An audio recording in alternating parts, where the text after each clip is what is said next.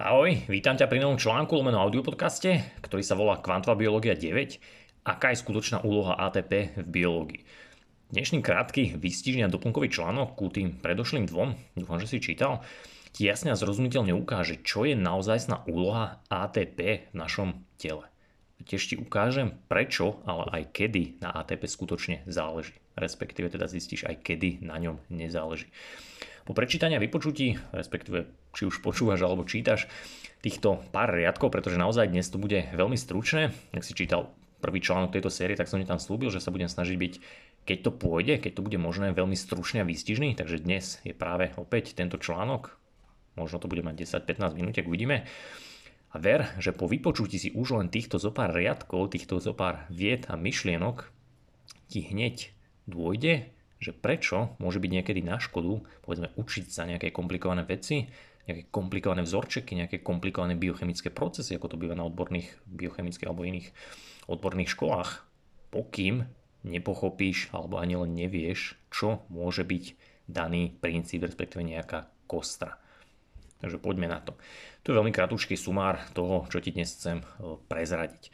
Pozrieme sa na to, prečo musí každý naozaj pochopiť najskôr základ, čiže nejakú tú kostru, nejaký základný koncept, alebo teda basic, až potom sa môže vrhnúť, alebo až potom môže chápať aj nejakým komplikovanejším veciam. Čiže sa pozrieme na to, čo teda robí to ATP, čo je tá jeho skutočná úloha a prečo to prirovnávam k štrikovaniu svetu, respektíve keď vytiahneš nitku zo svetra. Mimochodom to sa ti bude veľmi páčiť a hneď si to zapamätáš do konca života. Čiže sa pozrieme na to, prečo vytvorí jediná molekula glukózy, 37 molekúl ATP, zatiaľ čo jediná molekula masnej kyseliny až 137 molekúl ATP. Pre tzv. labužníkov mám nachystaných aj zo pár výpočtov, veľmi presných, špecifických, zaujímavých. Kto nechce, nemá chuť, tak určite môže preskočiť. Ja to v tomto článku taktiež nebudem všetko, všetky tieto čísla čítať, respektíve v podcaste, ale v článku si to nájdeš, ak ťa to bude zaujímať. A čaká ťa taktiež záverečná finálna myšlienka, ktorú chcem, aby si si zapamätal. Potrebuješ si ju pamätať a ver, že táto jediná myšlienka ťa naučí viac ako možno niekoľko rokov nejakej odbornej školy v tejto oblasti. Takže poďme na to. Čiže sme zasa pri ATP, ako to bolo pri predošlých dvoch článkoch. Uvedom si prvú vec, že nikto z nás nemusí byť nejaký jadrový fyzik, taktiež nemusí prejsť vysokou školou, kde sa naučí všetky komplexné biochemické procesy, ako povedzme presne každú časť Krebsovho cyklu na spameť alebo všetky tieto mechanizmy, enzymy a tak ďalej, aby si pochopil aj mnoho alebo o mnoho komplikovanejším a dôležitejším mechanizmom. A ATP je práve živým príkladom, ako hneď zistíš aj tohto. Pretože základ by mal byť opačný. Ty alebo každý z nás potrebuje v prvom rade pochopiť kostre, teda nejakému základnému princípu. O tomto sme sa bavili aj v predošlých článkoch, taktiež aj v webinároch s členmi. Následne, keď poznáš, chápeš alebo máš postavenú tú svoju kostru, až potom si dokážeš odvodiť alebo môžeš si dobre odvodiť nejaké komplexnejšie a ďalšie veci. Rovnako keď sadíš strom, tak najprv vyrastie mohutný kmeň, tá nejaká kostra a až potom sa môže rozvetviť, vyrastú konáriky, kde nájdeš ďalšie, ďalšie ovocie.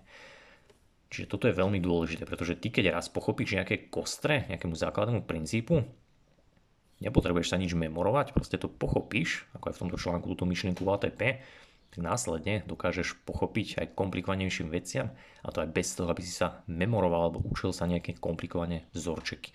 A práve toto sa snažím aj ja osobne posúvať vpred, či už skrz teba ako poslucháča, čitateľa, ale aj mojich členov. V tomto práve dnešnom veľmi krátkom výstižnom článku nadviažem na tie posledné dva predošlé a hneď sa dozvieš alebo hneď ti ukážem prečo. Mimochodom čakáte aj obrovské prekvapenie, pretože sa teda dozvieš už o nejakých asi 28 sekúnd, čo je tá skutočná úloha ATP.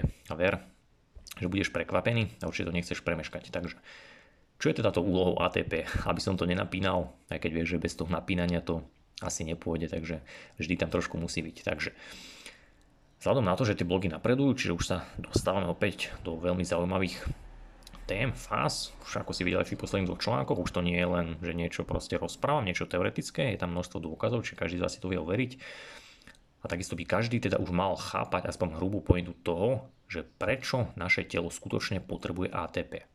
Čiže v tých posledných dvoch článkoch si, si jasne zrozumiteľne videl, že na tej, nazvime to, vysokoenergetickej fosfátovej väzbe, o ktorej sa to dnes učí, že je to tá energia, alebo v nej je ukrytá tá energia ATP, tak v tých posledných článkoch si videl, že na tej väzbe nie je v skutočnosti absolútne nič vysokoenergetické. A dnes na toto nadvezujeme. To, že tá uvoľnená chemická energia z ATP nám ako zdroj energie nestačí, vieš, takisto ani na tú pohon tej sodnotraselnej pumpy, ani na ten zvyšných nejakých 990 alebo 99 999 ďalších chemických reakcií, ktoré tam prebiehajú. Čiže čo je teda tá odpoveď, alebo čo to ATP naozaj robí? Čo chcem, aby si každý z vás, aj čitateľov, ktorí proste len čítajú tieto články, zapamätali. Upozorňujem ťa, že radšej si sadni, pretože odpoveď ťa možno zaskočí, samozrejme, myslím to v dobrom, ako sa hovorí, že padneš na zadok. No keď si to uvedomíš, tento očividný jasný fakt, ktorý si pravdepodobne, alebo väčšina ľudí ho pravdepodobne prehliadala, tak sa zrejme znovu možno postavíš a padneš na zadok druhý raz, samozrejme žartujem. Takže dobre počúvaj. Keď sú proteíny vytvorené z tvojej jadrovej DNA, tak oni zvyčajne zaujmú svoj tzv. primárny a sekundárny tvar, teda nejakú štruktúru. Čiže vytvorí sa proteín z DNA a proste ten proteín automaticky vie podľa toho svojho genetického kódu, aký tvar má zaujať. Čiže on sa vie rozložiť, vie sa zložiť, rozložiť, zložiť. A ten jeho rozložený alebo nejaký tvar je ten primárny, sekundárny podľa toho genetického kódu. Teraz, keď sa v blízkosti tohto proteínu, ktorý je teda niekde v bunke vytvorený, však ocitne ATP, toto ATP tam príde, hydrolyzuje sa, teda sa akože uvoľní tá chemická energia, kde to zvyčajne končí vo všetkom odbornom, tak tam sa to v skutočnosti ešte len začína.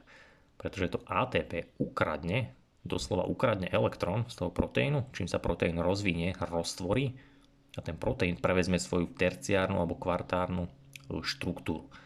Vďaka čomu sa ten proteín, predstav si ho opäť ako nejakého hada, sa rozvinie a na jeho boku, na jeho nejakých bočných stranách sa roztvoria alebo otvoria miesta, na ktoré sa môže naviazať čo? No predsa voda. Voda tvorí 99% z bunky. A tieto miesta, ktoré sa tam v tom roztvorenom proteíne objavia, sa nazývajú že bočné reťazce. Len tak mimochodom, kolagén, čo je najrozsiahlejší proteín v našom tele, tak má týchto bočných reťazcov, takýchto otvorených, vystavených vode veľmi, ale že veľmi, veľmi veľa. A toto roztvorenie následne indukuje, teda vyvolá niečo, čo sa odborne nazýva, že supravodivé vodné káble. Tieto vodné káble obkolesia daný proteín, vďaka čomu bude tento proteín spolu s tým vodným káblom vystavený fotónom, fonónom protónom, ale aj elektrónom, ktoré sa uvoľnili z tohto vodného obalu, ktorý sa rozbil. Ono sa to odborne nazýva, že reverzné mycely, alebo to, čo sa tam nachádza, sú v podstate nejaké kvapôčky vody s veľkosťou niekde medzi 1 až 10 nanometrov, ktoré sú rozptýlené v nejakom médiu a jednoducho vedia sa odpudzovať alebo pri, priťahovať aj k proteínu, ale aj k nejakým iným polárnym, nepolárnym časticám, ktoré tam sú. Jednoducho, čo ti k tomuto stačí? alebo čo aby si pochopil, aj v tých predošlých článkoch to bolo jasne napísané, že v obyčajnej vode, povedzme v litri vody, keď sú tam nejaké živé alebo proteíny, nejaké rôzne takéto časti, tak sú tam aj rôzne vodné také nanobublinky. Tam som to jasne ukázal, aj to tam mal napísané, aj s nejakou štúdiou priloženou, že keď sa to spočíta, teda liter vody, vieš si predstaviť nejakú flašku litrovú, proste maličká flaška, v tej flaške sú rôzne také vodné bublinky. A teraz keby si tie bublinky vzal, spočítal, teda vypočítal ich obsah, teda ten povrch, pretože na tom povrchu je molekula, proste za molekulou molekulou vody, tak ten povrch tých bubliniek by tvoril až cca nejakých 600 metrov štvorcových. A to iba v tomto jedinom litri vody.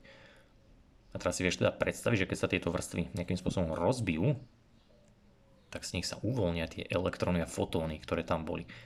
Čiže to ATP, alebo keď sa teda to ATP dostane k proteínu, tak tá jeho vysokoenergetická fosfátová väzba tam nehrá úlohu. Ostaňme pri tomto. Čo je pre teba však dôležité, keď sa tamto ATP dostane, tak ono z toho proteínu ukradne elektrón, ten proteín sa roztvorí a predstaviť si to môžeš presne ako keď máš nejaký štrikovaný sveter a ty z neho vypáraš nitku. Ten sveter sa proste taktiež roztvorí. A vďaka tomuto vznikne v bunke obrovský vodivý kábel, to je ten proteín s tou vodou, ktorá sa tam na ňu nasiakla ale zároveň sa takýmto spôsobom teda narušili tie vrstvy z tých ako keby bubliniek vody, ktoré tam boli, z ktorých sa uvoľnili tieto elektróny a fotóny, pretože vieš, že voda ich má veľmi, veľmi veľa. Mimochodom tomuto hovorím celkom pekná, tzv. Že informačno-fotooptická elektronická diálnica. Čiže keď si predstavíš nejakú D1 diálnicu niekde na Slovensku, ktorá prepája nejaké mesta, vieš pomocou nej veľmi rýchlo prechádzať, tak presne toto je s tými proteínmi, s hydratovanými proteínmi v tele, keď je všetko tak, ako má byť. Hydratovaný proteín rovná sa teda vodivá diálnica. Čiže toto je úplne všetko, čo potrebuje naozaj každý z vás vedieť. Čisto teoreticky, ak chceš, tak tento článok môžeš ukončiť, hoci neodporúčam, ešte tu budú nejaké aha momentiky, ale naozaj toto najdôležitejšie a tá základná teda lekcia je za nami. A verím, že každý ju naozaj pochopil.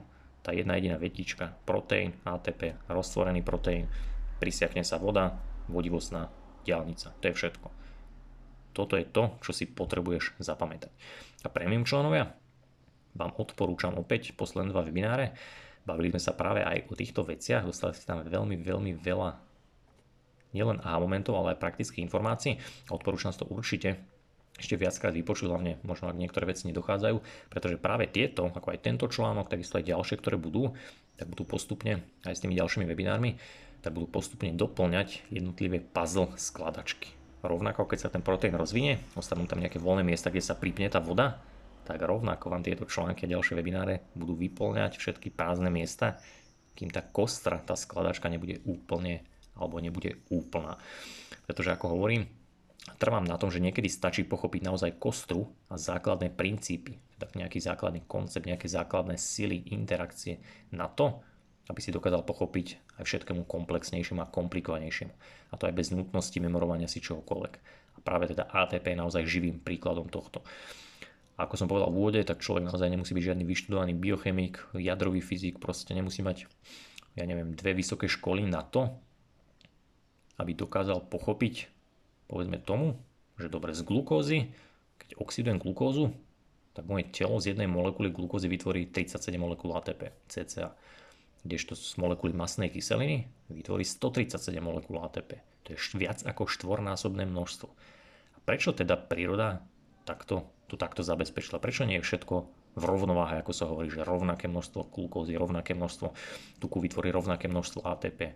Veď keď niekto chce byť vegán, tak proste aby vytvoril teda rovnaké to množstvo ATP. Prečo nie je všetko v rovnováhe? A prečo je príroda, ako to často hovorím, práve naopak, ďaleko od rovnováhy? Pretože ona potrebuje neporiadok, pomocou ktorého tvorí negatívnu entropiu. Čiže schválne popremýšľaj. V ďalšom odstavci ti to poviem, a tiež ťa upozorňujem, že ten ďalší odstavček je ten, ktorý obsahuje zo pár výpočtov, ktoré teraz nejdem všetky v tomto podcaste hovoriť.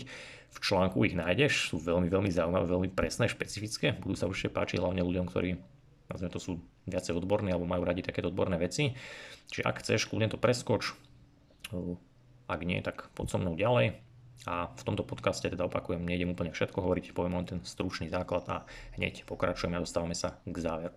Takže koľko ATP vytvoríme z tuku, koľko glukózy a prečo, ale ja teda zo pár mojich výpočtov. Čiže v prvom rade sa zamyslí alebo si odpovedz, že či si na niečo prišiel, na tú moju otázku, že prečo nám teda príroda, príroda v lete ponúka stravu s menšou kapacitou tvorby ATP, keďže glukóza vytvorí viac ako štvornásobne menšie množstvo ATP.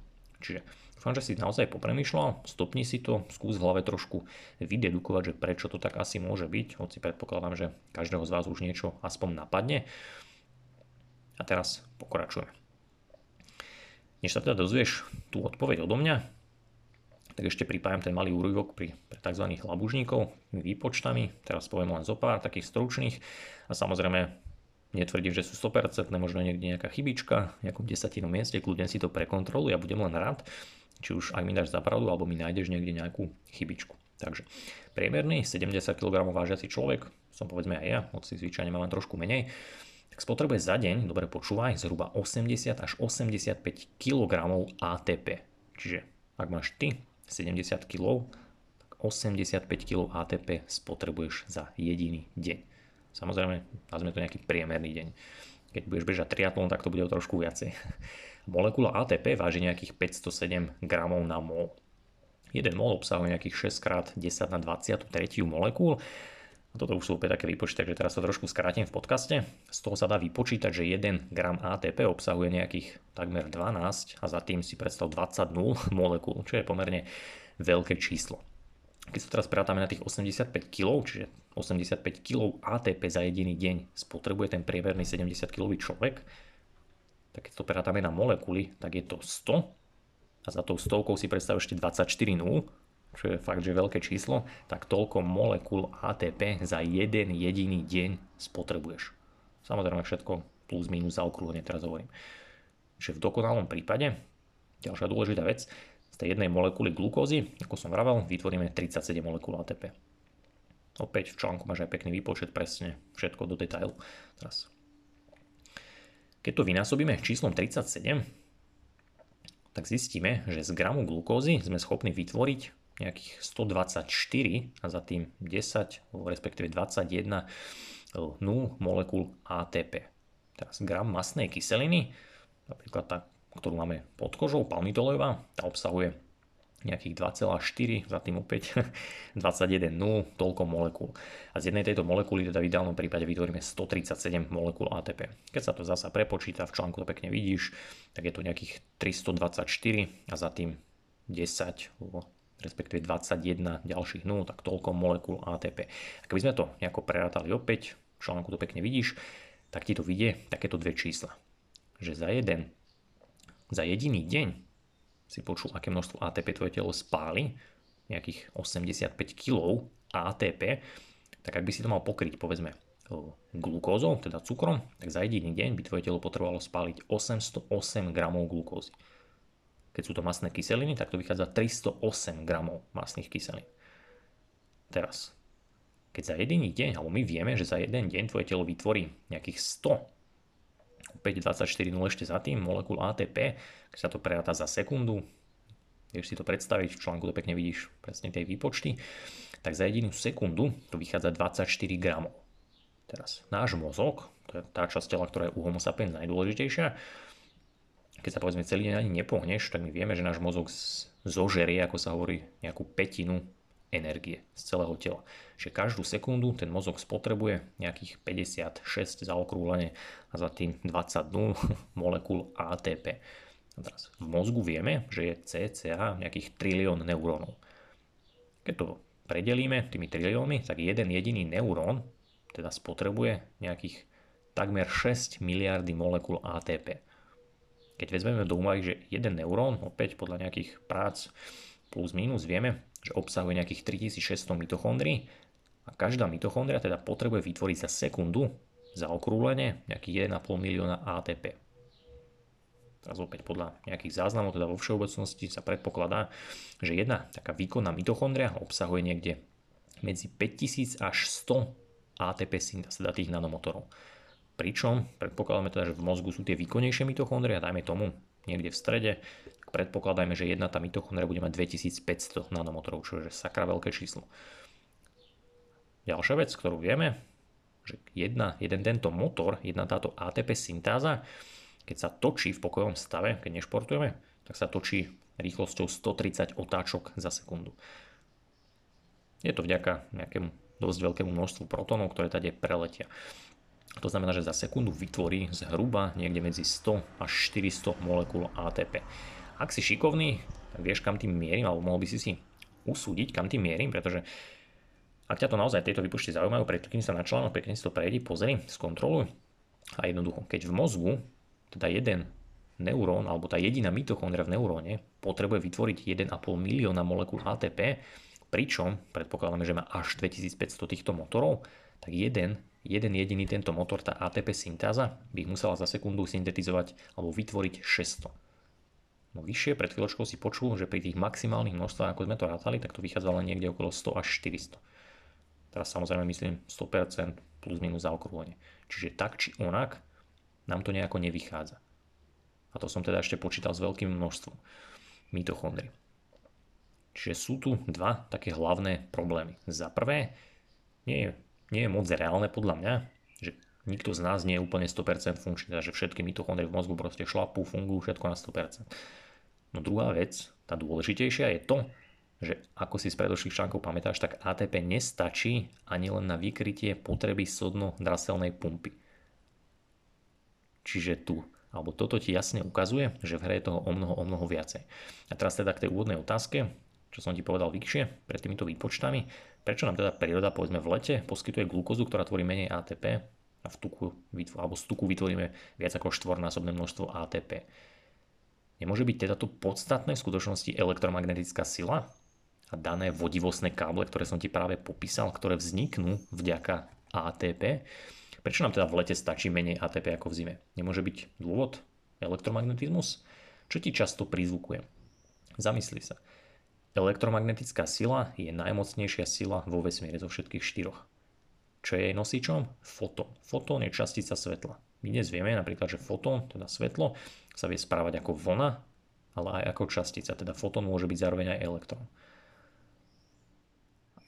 Einstein už dávnejšie prišiel, vieš, každý to pozná jeho Nobelovú cenu, fotoelektrický jav, tak v podstate svetu ukázal, že fotóny reagujú s elektrónmi.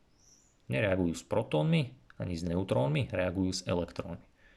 A zároveň v tejto práci ukázal, že fotón dokáže vykopnúť elektrón. Čiže jednoducho povedzme, že náš proteín obsahuje elektrón, pristane na fotón s dostatočnou silou, tak ten elektrón vykopne. Čo to znamená? Nepripomína ti to trošku slova, ktoré som povedal v úvode, keď som ti vlastne ukázal tú pointu toho, čo to ATP robí, keď som ti to prirovnal k svetru, ktorý keď vypáraš nitku, tak ten sveter sa roz, roztvorí. Pretože v lete, keď je veľa svetla, a hlavne veľa UV svetla, ktoré má dostatočnú silu na ionizovanie našich atómov, tak v lete sú naše proteíny vystavené väčšiemu množstvu svetla. Vďaka tomu sú viacej roztvorené, teda roztiahnuté. V lete teda žiješ prirodzene život vo viacej roztiahnutom alebo roztvorenom stave. Vieš to v chlade? V chlade si viacej stvrknutý. O tomto vedia hlavne chlapi, vedia si to predstaviť a verím, že aj pochopiť. Teraz späť k ATP. Čo teda som povedal vyššie? Že ATP ukradne z proteínu elektrón, čím ho roztvorí. Presne ako keď vypáraš zo svetra nitku a rozpletieš ho. V lete máme vonku teda dlhšie slnko, vďaka tomu máme vonku dlhšiu a väčšiu fotonickú silu. A naše proteíny v tele teda nevyžadujú také množstvo ATP, pretože slnko s nimi spraví to isté, respektíve spraví s nimi niečo podobné. Dúfam, že to každému jasne a zrozumiteľne dochádza, pretože týchto pár riadkov ti mali odhaliť úplne, úplne, že všetko to najdôležitejšie. A už v ďalších článkoch dostaneš ďalšie kúsky, takže ostávaj naladený, pretože sa máš na čo tešiť. Takže tu je krátke zhrnutie, na čo sa teda ešte môžeš tešiť v tých ďalších článkoch, respektíve už v tom ďalšom o týždeň. Dnes to bolo naozaj veľmi kratučké, stručné, verím, že si to zapamätáš, pochopíš. Proste ATP, proteín, voda, čo tam urobí vodivostné káble, to je niečo, čo si úplne každý dokáže zapamätať. A taktiež už chápeš tým slovám z úvodu, že nepotrebuješ si nič memorovať, žiadne vzorčky pamätať. Proste keď si toto vypočul, tak ti to ostane v hlave do konca života. Čiže keď poznáš tú kostru, poznáš ten základný koncept, tak postupne si dokážeš odvodiť aj tie komplikovanejšie. Čiže nikdy na to nezabúdaj. A to platí aj o tomto, pretože ak je naše telo efektívne a využívame pentozový cyklus, máme na to podmienky, povedzme chlad, vďaka vyššiemu množstvu ATP dokážeme v tele vytvoriť všetko, čo potrebujeme, a to aj kvalitnú štruktúrovanú vodu. A už v ďalších článkoch sa pozrieme konkrétne na to, čo sú to polovodiče, pretože to potrebuješ poznať ty ako čitateľ, ak nepatríš k členom, a v tomto článku ti ukážem niečo malo z histórie, kde sa začalo formovať pojem polovodič v súvislosti s biológiou. Uvidíš napríklad niečo o vitamíne C, pretože toto je niečo, s čím veľa ľudí so mnou oponovalo, keď som im proste spomenul, že v našom tele sú polovodiče, tak to neradi počuli, oponovali, že sú to nezmysly. Tak toto je niečo, čo ťa trošku prekvapí a zároveň aj uistí, pretože človek, ktorý s tým prišiel, bol ten, ktorý dostal Nobelovú cenu za objav vitamínu C. A o tomto človeku sa učia aj na odborných školách, volá sa Albert St. Georgi, no to, čo sa tam neučia, je napríklad niečo, čo tento človek veľmi pekne prezentoval a týka sa to práve našej biológie a polovodičov. Takže máš sa na čo tešiť, pretože v tomto článku sa aj na toto pozrieme. A tiež tých ďalších sa pozrieme, ako som sluboval aj na spánok, na kosti, na rôzne takéto ďalšie veci. Pretože potom pochopíš, že prečo naozaj potrebuješ niektoré veci vo svojom živote zmeniť ak nechceš v dnešnej dobe iba prežívať, ale naozaj žiť. Takže zostaň naladený. A ako vždy, ak sa ti článok páčil, čo verím, že áno, dnes to bolo naozaj stručné, praktické, tak určite článok zdieľaj. Taktiež, ak chceš byť informovaný o tom nasledujúcom, v tomto prípade konkrétne o polovodičoch, Albertovi, o vitamíne C, nižšie zanechaj e-mail, ťukni tam svoju e-mailovú adresu, tú najpoužívanejšiu a dostaneš upozornenie ako prvý. Na záver dávam do pozornosti už asi naposledy e, nový e-shop, verím, že už teda poznáš, si informovaní, sú tam veľmi praktické, alebo je to tam krajšie usporiadané, každý si tam verím už nájde, vyzná sa v tom o mnoho, mnoho lepšie. A tiež ti dávam do pozornosti prémium členstvo. Ak chceš napredovať rýchlejšie, chceš sa so mnou posúvať, chceš byť so mnou v osobnom kontakte na pravidelnej báze, tak určite si pozri prémium členstvo, vyber si, ktoré ti momentálne pasuje, vieš ich samozrejme kedykoľvek meniť, či už vyššie, nižšie členstvo a vidíme sa pri najbližšom webinári, ktorý bude v tomto prípade už o nejaký pravdepodobne týždeň. Takže